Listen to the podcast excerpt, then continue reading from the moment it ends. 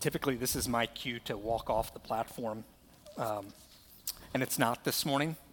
Uh, it's been a while since I've been here, uh, but I'm excited to be able to be a part of what Keystone is doing as we are marching through the book of First John. We have a primary preaching pastor in Pastor Kyle, uh, but Keystone believes that it is sometimes advantageous to hear many different voices all echoing the same truths. And Keystone is blessed with a robust bullpen of preachers. And so, whether you're hearing from Pastor Kyle or Pastor Joel, and next week you're going to hear from our youth pastor, Pastor Ben, who's getting his start. Um, we're glad to be able to provide the same voice from many different people. The benefit uh, of doing what we do, oftentimes marching through long books of Scripture, is that for me as a guest preacher, I don't feel like I'm parachuting into new territory. Pastor Kyle and Pastor Joel have already taken us six weeks up to this point in First John. And the benefit of that is um, you already know a bit of where we've been and in some ways where we're going. The, the difficulty I find, though, is that if we go too slowly, you might forget what was already said. It's like sometimes we get so buried down in the weeds or we're just looking at the, the trees that we never actually see the full forest. The passage that we're going to read this morning is going to have John uh, have us pump the brakes a bit and look at the full forest. Maybe you understand just why it can be difficult to just study this morning three verses without its context. Maybe in your Bible reading program, you've got just two verses a day. Just two verses a day, and it's random. Imagine if you tried to read the Harry Potter series and you said, I'm only going to read one paragraph of the Harry Potter, Potter series um, per week. How long would it take you to be able to know what the book is about? You need it'd be even harder if you did it out of order, just randomly picking it out. So I love that we're marching our way through. But it, you, you need to be able to see the full context. In order for you to know that the original Top Gun movie is not a volleyball movie, you need to see more than just one little snapshot or sliver and just focus on that over and over and over again. You have to open your eyes. And so John is going to invite us uh, into looking at the full picture. And my maybe encouragement for you is you read scripture, I think there's benefit in doing both. I think there is benefit in slowing down and trying to digest the tree by memorizing it, walking through life with that just rolling in the back of your head trying to mine it for as much gold as you can. So you study the words, the phrases, the conjunctions, and their functions. You journal out your thoughts, your questions, your concerns. You compare translations, and you try to squeeze as much juice as you can out of just one or two verses. I think there's benefit in that. But there's also benefit in you sitting back and maybe just reading 45 minutes maybe read the, the full book of Hebrews in one sitting. Not so much so that you can know the, the tree and its roots, but so that you can get a, a survey of the canopy, that you can see the, the big story that's woven throughout the pages of scriptures. And so I'd invite you to turn to 1 John chapter uh, 2. We'll just look at three verses this morning, verses 12 through 14. And I'd say let's read these words together. John is speaking, and he says, I am writing to you, little children, because you are forgiven for his name's sake. I am writing to you, fathers, because you know him who is from the beginning. I am writing to you, young men, because you have overcome the evil one. I write to you, children, because you know the Father. I write to you, fathers, because you know him who is from the beginning. I write to you, young men, because you are strong. The word of God abides in you, and you have overcome the evil one. Before we begin to unpack all that I feel like this verse, these verses say, I want to pray for us. Would you pray? Father, we believe that you are our God and that we are your people. And we believe that that is true because of your faithful and everlasting love. We believe that you've gathered us together as a people and gathered us here this morning to lead us, just like a father might gather his children to hear his voice. Father, I pray that we would hear your voice this morning. And I pray that you would fill us with a kind of goodness that might radiate from us. I pray that you would comfort us in a way that would turn our mourning into joy, our sorrow into gladness. I pray that you would give us hope, that you would bring restoration. Or for those who are weary, I pray that you would give us rest. I pray that you would satisfy us and replenish us who are languishing, stagnated in our faith. And I pray that you would build us as a people for your glory and for our joy. And we ask that in Jesus' name. Amen. Uh, I'm going to use three headings to get us uh, through these three verses, um, not necessarily in order as much as in concept. We'll look at the audience that John is writing to, we'll look at the encouragement that he is going to supply to us, and then we'll look at the implication. So let's first consider the audience of who John is writing towards. By this time, John is an old man, and he has walked with Jesus. He's listened to Jesus teaching, he's seen Jesus perform miracles. He's walked alongside Jesus through difficulty. He's watched Jesus' gruesome death. He's visited the empty tomb. He's received the Holy Spirit. He's proclaimed the gospel. He's pastored churches. He's received persecution. And so I believe, like Jesus, John has the right to call the church, fellow believers, his little children. He does so elsewhere throughout his, this book. Maybe you picked it up in what Kyle has already shared with us. He addresses all believers as his little children. And so, really, he uses two phrases. Uh, in verse 12, he says, My dear little children, I'm writing to you, little children. And this is a term of endearment because he loves you. And then he writes in verse 13, I'm writing to you, children. And, and, and basically, if you are a child of God, if you have been born again, if you have come to see Jesus as your Lord and Savior, John is referring to you as a child of God. And so, as he's speaking, he is speaking to all believers. And yet, he also pick up on the fact that he addresses some specific crowds. And I think he does so because he wants everyone to pay attention to what's being said. And so, you might not identify as little children. Okay. He says, I'm writing to you, fathers you young men, you fathers, you young men. And I wouldn't get too caught up in the masculine phrases that he uses. John means to include those of you who are older and more mature, as well as younger and maybe less mature. He wants the full spectrum, maybe even like our auditorium. If you look around, there are believers in this room that span the trajectory or the, the spectrum from very new in their faith to very mature in their faith. And I don't know that it's necessarily based on age, because I, I believe that there are some young men, some young women who are mature fathers, mature women in their faith. Just as there, there may be those who are older in age but younger in spirit because they came to faith late or their faith has stagnated for years. They're still drinking milk. And regardless, John uses reverence and respect as he speaks to all believers and say, I want you all to pay attention. What, what's the takeaway that I want to get from this? My first point is this the Bible is for you.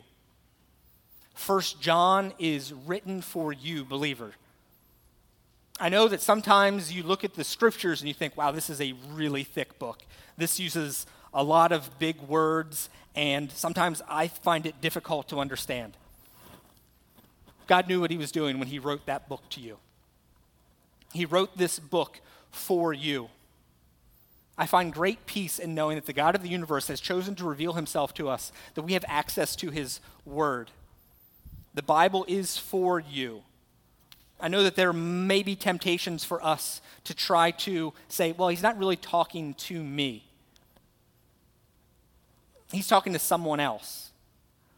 And so my encouragement is don't deflect or evade God's word.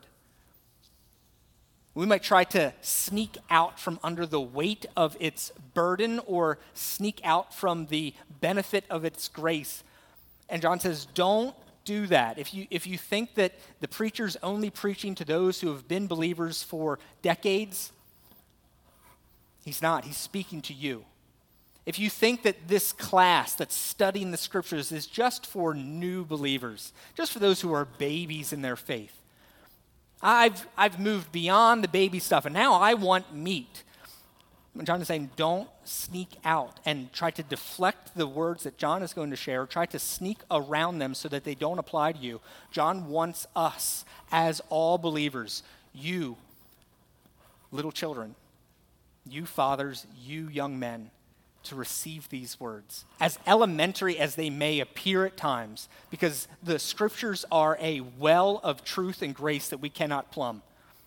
It's in some ways a little like a, a swimming pool that's shallow enough for your little baby toddler to wade around in, and it is deep enough for a blue whale to swim in. We will never exhaust exploration of the scriptures. And so, if you're an older believer, a more mature believer, don't check out. And if you're younger, saying, oh, this will apply to me later, don't check out. And he's going to remind us that we need reminding. It's not an accident. I, I, don't, I don't believe that God makes accidents in his scriptures. It's not an accident that John is going to repeat himself, and it sounds maybe repetitive. I, I believe that he's reminding us that we need reminding. He knows how prone we may be to forget certain truths. He knows how slow we may be to actually believe these truths. And so he's going to repeat them, saying, You will never outgrow your need to know these things. You ought to revisit them. There are truths that are going to be shared here in this passage that you ought to memorize. That you ought to, to use a phrase from Pastor Kyle last week, bask in, Allow these truths to wash over you fresh again and again and again. What are these truths? Moves on to my section on the encouragement.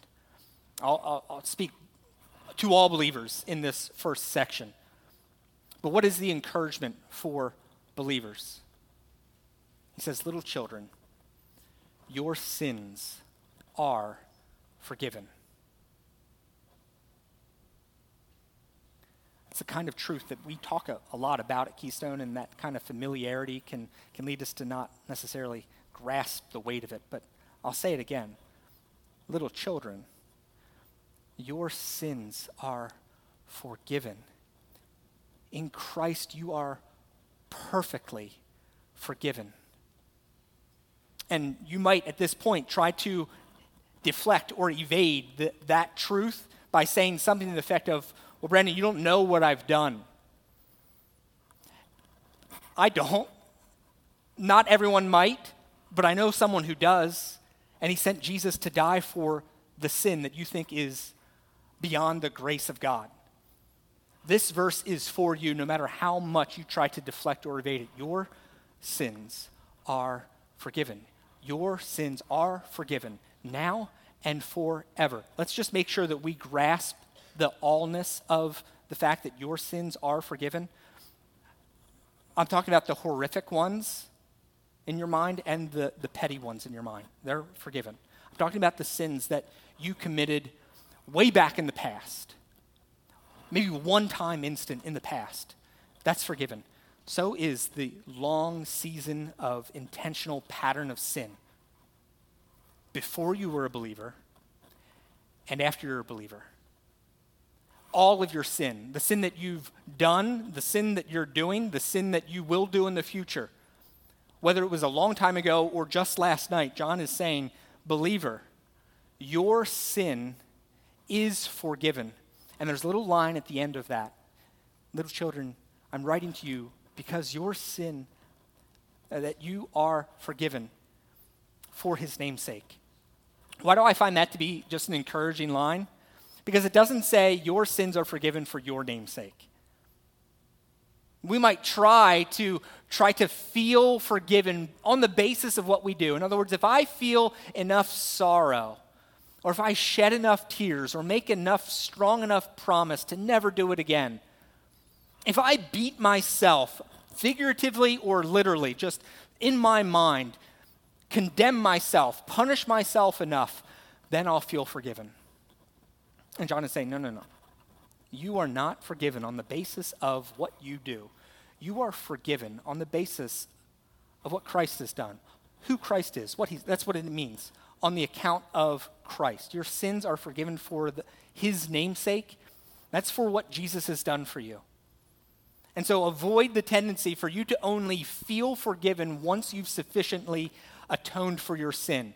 Your forgiveness is not dependent upon your restitution the quality of your repentance, not how frequently you come before Him and how fervently you pray. It, it, your sins are forgiven, believers. And additionally, he's speaking to the full church and he says, You know the Father. You know the Father. What's that mean? It means not only are you fully forgiven, but you are fully adopted. Pastor Kyle is going to talk about the doctrine of adoption in a few more weeks, and so I'm not going to spend much time considering this, but maybe just to co- contrast what he says that you know the Father to your sins are forgiven. Maybe I, I hesitate to even ask. Um, I won't then. Uh, if if you followed the drama and gossip of the Amber Heard Johnny Depp trial, um, I did not. Uh, but I do know enough about that to realize that neither Johnny nor Amber are innocent. And maybe you can imagine what it would have felt like if you were on the stand. If you were on the stand and there was a prosecuting attorney who was calling into question every intention of your heart, every word you've ever spoken, this is, this is a nightmare scenario for me. That there would be a prosecuting attorney who would haul out witness after witness of everyone who I have ever sinned against and have them testify to every nitty gritty, gory detail about my sin. That is a horrific prospect. And if the judge gave his verdict and said, You are innocent, you are free to go, that would be good news. We might ask, how can it be? And we turn to our defense attorney, Christ, who uses Pastor Kyle's son's words as rationale. I took care of it as reason. That would be reason to celebrate. A, a, a, God who is just and holy, who declares you forgiven and innocent, is good news. And yet, it is better that the God of the universe is not just a holy judge, but a heavenly father for us. It's the judge who says, You are innocent, you are free to go. But it's the father who says, I love you, and I want you to come to me. It's the father who says, You are worthy and you are loved. It's the father who comforts us and kisses our wounds. It's the father who picks us up and carries us through. To see God as judge who declares you innocent is good news. But to know that the God of the universe is your heavenly Father who loves you as a son and as a daughter, that's better news. And so, believers, I want us to be encouraged this morning that in Christ we have been perfectly forgiven for his name's sake and fully adopted as his sons and daughters. John's going to pivot and now speak to two groups, although I don't know that it's necessarily exclusively true for just these two groups. But let's speak to fathers first. Fathers, I write to you because you know him who is from the beginning.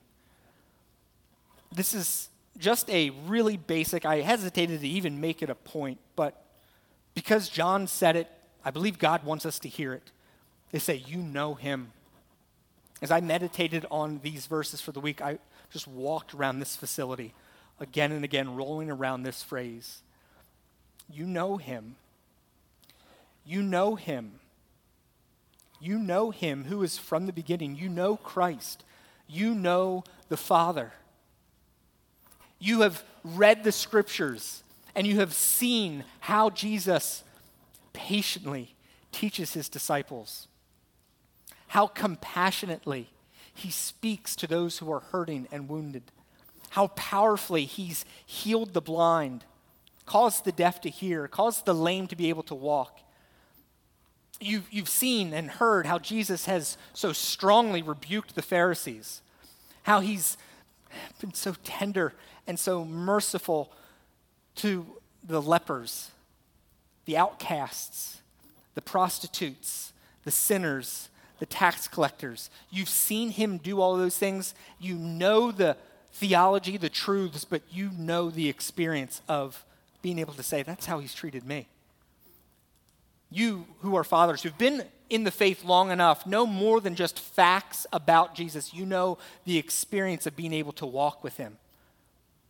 You've seen his character, you've seen his accomplishments, you've seen his conquests, and you have found him to be compelling. You have begun to walk with him. And John says, I'm writing to you because you know the Father. One of the things that I loved when I was youth pastor was getting to know the youth. Uh, though junior high boys uh, were not my favorite, they do occupy a space in my heart with my favorite memories. Uh, junior high boys, in particular, you just never knew what was going to come out of their mouths. Um, there was one kid who just he talked about trucks all the time. And he'd say, point to a truck and say, "Oh, there's a engine under it." I'm like, "How do you know so much about cars?" And he said to me, "You know, I like you." okay. Uh, because you drive a Ford. I'm like, oh, okay. I thought it was something meaningful, like I am uh, loving and caring and or wise and compassionate. Nope, I drive a Ford. And I think that's strange. Kids. Another kid uh, came up to me and asked me in 2008, uh, a long time ago, 2008, who did I vote for? Uh, and then he told me, well, if, if you voted for Obama, you're, you're following the Antichrist. I thought, oh, wow, junior high boy sure does know his politics. Uh, and it all made sense once I met their fathers.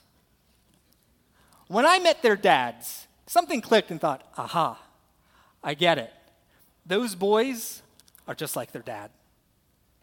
For better or for worse, the men that these boys loved and knew was shaping who they were.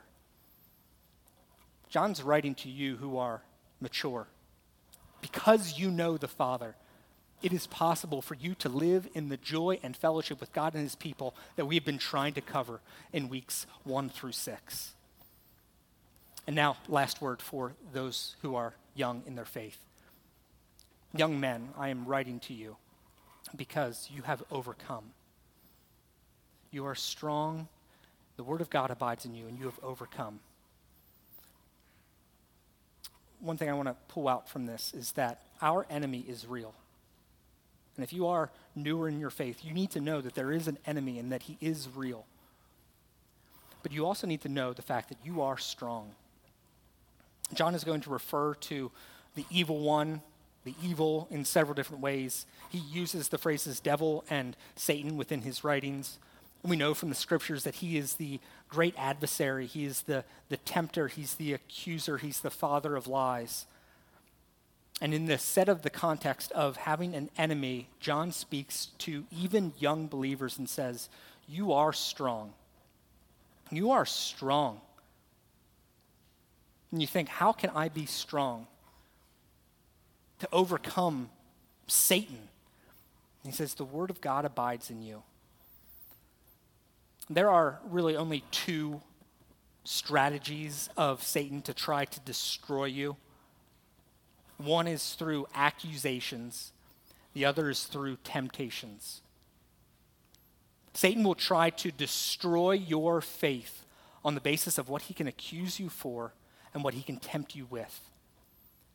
How can we be strong to overcome Satan's strategies of accusations and temptations? Well, let's envision a scenario where right now the evil one, and maybe that is right now this morning, young believer, that this the evil one is tempting you to throw in the towel in your faith, trying to convince you that you are unworthy of God's love. Maybe he's whispering lies into you that you are filthy and disgusting, that the God of the universe would never want to have anything to do with you. On the basis of what you've done, and, and probably rightfully, he points to things that you have done. He is an accuser and rightfully points out ways that we fall short of God's standard. And he whispers, Look at this. Look at this. You say you love God, and this is what you've done. How do we bear the slashes of Satan when we are being accused? We haul out the Word of God. You haul out some verses that we just covered. Haul out some of the doctrines that we've covered in 1 John. Haul out the doctrines that you have stored in your heart, memorized, fasted in for years. You might say, Yes, I have sinned. I'm not going to try to deny the fact that I haven't, but I'm going to stand because Jesus is my propitiation. He is my wrath absorbing substitute. Jesus is the righteous one who bore my sin in his body while hanging on the cross, t- taking the cross away, the curse away from me. And now I stand before the Father, and Jesus is interceding every day for me, telling me that I am perfectly forgiven. If you have those truths stored in your heart, you're able to fend off the lies with the truth of the word about your sin. What if Satan isn't trying to accuse you? Maybe he knows uh, that he has been disarmed by the word of God.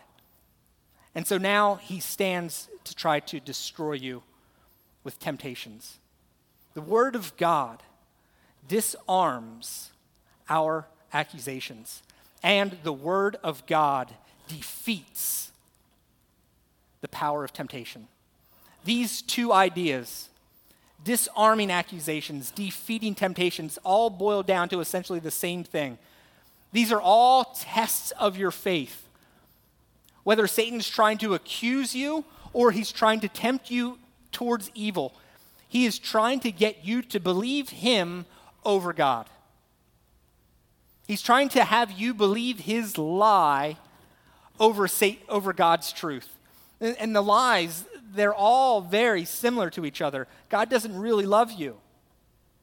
If he did love you, he'd give you that fruit to eat. He'd let you do X, Y, and Z. If he really loved you, Satan tries to get us to define love on the basis of his terms rather than on what God has to say about genuine love is. If God really loved you, or if you really loved them, this is what you would do with them and for them. Or he goes completely opposite, still a lie, saying it's not that big of a deal. I mean, it's not that big of a deal. I mean, look at this world. You can see the kind of evil, and you're nothing like that. What's a little of this compared to that? These are all lies, and all of these lies are opportunities for us as even young believers to be strong, utilize the word of God that abides in us, and overcome Satan's lies with God's truths. Young believer, you are strong. You can do what First John is calling us to do because you are strong. You've overcome. You have the Word of God abiding in you. You can, you can walk in the light as He is in the light.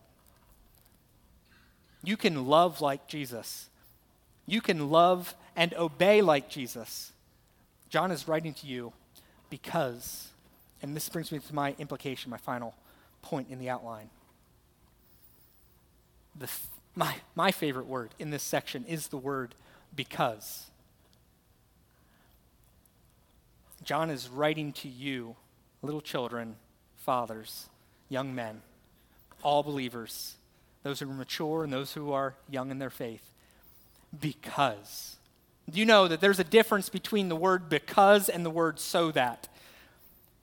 John uses the word so that uh, to explain his reason for writing at other times in this letter. In 1 John 1 3, he says, I, I'm proclaiming these things so that you may have fellowship with God and with his people. In John, 1 John 1 4, he's saying, I'm writing these things to you so that you may experience fullness of joy. In chapter 2, verse 1, he says, I am writing to you so that you may not sin. And yet, in these verses, John says, I am writing to you because. Here's the difference. If, if after work this week, uh, I drove home and picked up a bouquet of flowers and, and brought them to Bethany, um, she and you might wonder, Brendan, what's your reason for that? And I can give two types of reasons. I can give so that reasons, and I can give because reasons. A so that reason might be something like this Bethany, I'm giving you these flowers because, uh, oh, I'm sorry, I'm giving you these flowers so that you will forgive me. That's not, that's not a bad reason, but it's the reason.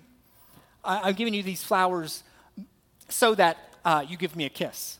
Not a bad reason. But my reason is that I want something to be different in the future. I want forgiveness. I want a kiss. I want something to change because of what I'm doing. I am giving you these flowers so that is different than I'm giving you flowers because. If I told Bethany, I'm giving you these flowers because you are beautiful, because I know you love flowers, because nothing makes me happier than being able to make you happy. That's a different reason. It's not trying to get Bethany to change in the future, it's trying to get her to grasp a present reality. And John is writing these words to us not so that we would be forgiven, not so that we would be adopted, not so that we would know the Father, not so that we would overcome the evil one. He's writing to us because it's already true the encouragement for believers in verses 12 through 14 is a kind of because it is settled. He's writing this book of First John to us believers because the work of salvation has been accomplished already. I know that we've spent the last four weeks looking at what we need to do as genuine believers. We need to walk in the light. We need to confess our sin. We need to love like Jesus. We need to um, love our brother. Next week, we need to make sure that we don't love the world. It is possible for us to think that doing these things is what's going to earn me forgiveness, adoption, a relationship with God, and victory over evil. And John saying, No, I'm writing to you because these things are already true the, the works that we may accomplish as genuine believers do provide evidence of our salvation. But our confidence in salvation is rooted in the grace of God. The confidence that we are saved is not a confidence through our works. Our works may provide good evidence of it, but our confidence of salvation is secure because of the grace of God. That's really my big idea. That I believe John is writing this entire letter to us for this reason. He knows that we are forgiven, we are adopted, we have a relationship with God, we have overcome the evil one. So, because those things are set, settled now and forever, now, I want you to walk in the light as He is in the light. I want you to freely confess your sins to one another. I want you to, to no longer sin. I'm writing to you so that you may no longer sin, so that you would love your brother, so you would not love the world. John is writing because of these things that are settled. And the joy that he is describing in 1 John is possible because grace is settled. The joy that John is writing for us to live in is obtainable because of verses 12 through 14, because of the grace that is settled. This week, uh, my father in law sent me a um, message. He, it's a family thread. He just sort of likes to send words of encouragement to uh, his kids and their uh, significant others. And the, the verses that he shared, or the, the words that he shared uh, yesterday morning, fit so perfectly into this message that I wanted to share them all with you. I just it just seems to be a divine uh, encounter. These words come from uh, my father-in-law, who's an old man. Uh, who he's quoting another old man, Alistair Begg, uh, who's written a book, Truth for Life. Um, if you've not listened to anything else this morning, these three paragraphs uh, are worth you being here. Alistair from my father in law says, It is vital for Christians to have a solid grasp of the reality that because of Jesus, we have been cleansed from the guilt and stain of sin. The gospel is not just a starting point for our faith, it is the whole point. And the Lord kindly provides constant reminders of the truth that we are His children so that we can progress in our walk with Him. Our standing in Christ is unalterable. Once we've been adopted into His family, God will never loosen His grip on our souls. During our best weeks, we are no closer to God than during our worst week because our standing with the Father is built upon Christ's righteousness, not ours. We are put right with God not on account of something done by us or from within us, but for us. We constantly look within to, I'm sorry, if we constantly look within to see how well we're doing, we'll feel as if we have no standing before God. But when we realize that God's eternal purpose to conform us to the image of his Son and that the ongoing process of obeying Christ enables that very thing, we will begin to experience the spirit empowered joy that God so graciously provides. Maybe as we've read these words of encouragement, you've considered what has been purchased for us and given to us freely the forgiveness of sins, adoption into his family, a relationship with God, triumph over evil, and you thought to yourself, you know what? That, that sounds a lot like the kind of good news that I heard the prophets proclaim in the Old Testament when they described the new covenant. If you're unfamiliar, let me read to you some verses out of Jeremiah 31. Verse 31 um, through a little bit in the end of the chapter. Jeremiah says, Behold, the days are coming, declares the Lord when I will make a new covenant with the house of Israel and the house of Judah. Not like the covenant that I made with their fathers on the day that I took them by the hand to bring them out of the land of Egypt, my covenant that they broke, though I was their husband, declares the Lord. For this is the covenant that I will make with the house of Israel after those days, declares the Lord. I will put my law within them, I will write it on their hearts. And I will be their God, and they shall be my people. And no longer shall each teach his neighbor and each his brother, saying, Know the Lord, for they shall all know me. From the least of them to the greatest, declares the Lord. For I will forgive their iniquity, and I will remember their sins no more. Behold, the days are coming, declares the Lord, when the city shall be rebuilt. It shall not be plucked up or overthrown anymore. Ezekiel 36 says something similar. And as a church, we celebrate the good news of the new covenant in two different ways. One is baptism, where we celebrate the fact that we have been united with Christ in his life and in his death and in his resurrection. And so, as we bring people down into the water, signifying the fact that they've been united with Christ in his death. And when they are brought out of the water, we are celebrating that we have been brought into a new covenant. We're going to do that as a family on July 10th. And so if you would like to be baptized and celebrate the good news of the new covenant as a family together, be able to bear witness to what Jesus has done for you, uh, we would love for you to be able to be baptized that day. You just need to let Pastor Kyle know by next week. The other celebration that we have as a family is communion.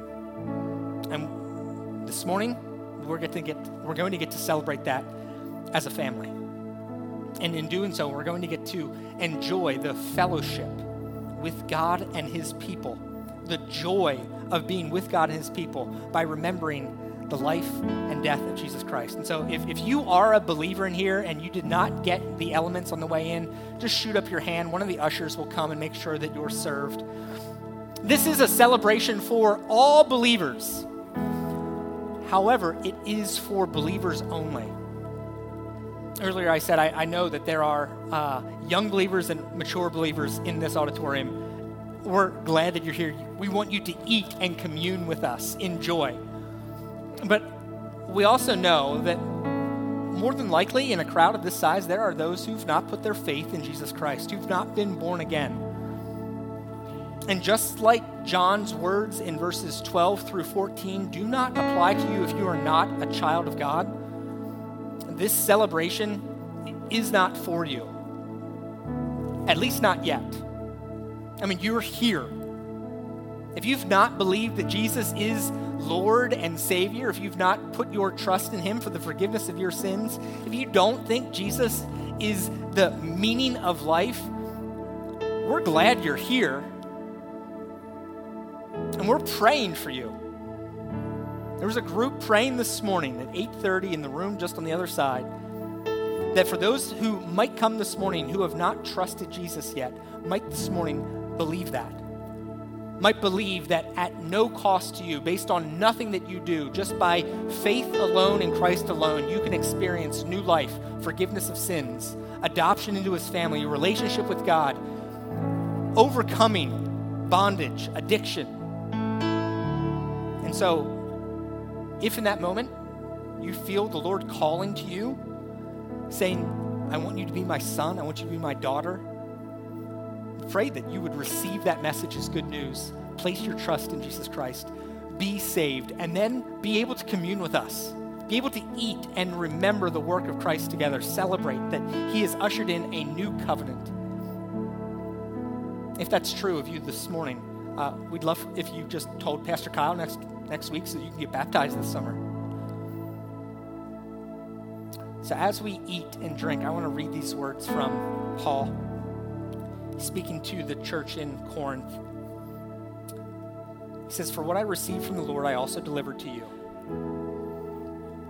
That the Lord Jesus, on the night that he was betrayed, took the bread. And when he had given thanks for it, he broke it. And he said, This is my body, which is for you. Do this in remembrance of me. In the same way, he also took the cup after supper saying, This cup is the new covenant in my blood. Do this as often as you drink it in remembrance of me. For as often as we eat this bread and drink this cup, you proclaim the Lord's death until he comes. And so I want to do that together as a family. I want to take the bread and I want to remember this is the body of Christ was broken for you because the God of the universe loved you enough, knowing all that you've done and ever will do, and I'm going to give my son, the perfect, spotless lamb, to come and be the sacrifice for your sin. Would you eat and remember that?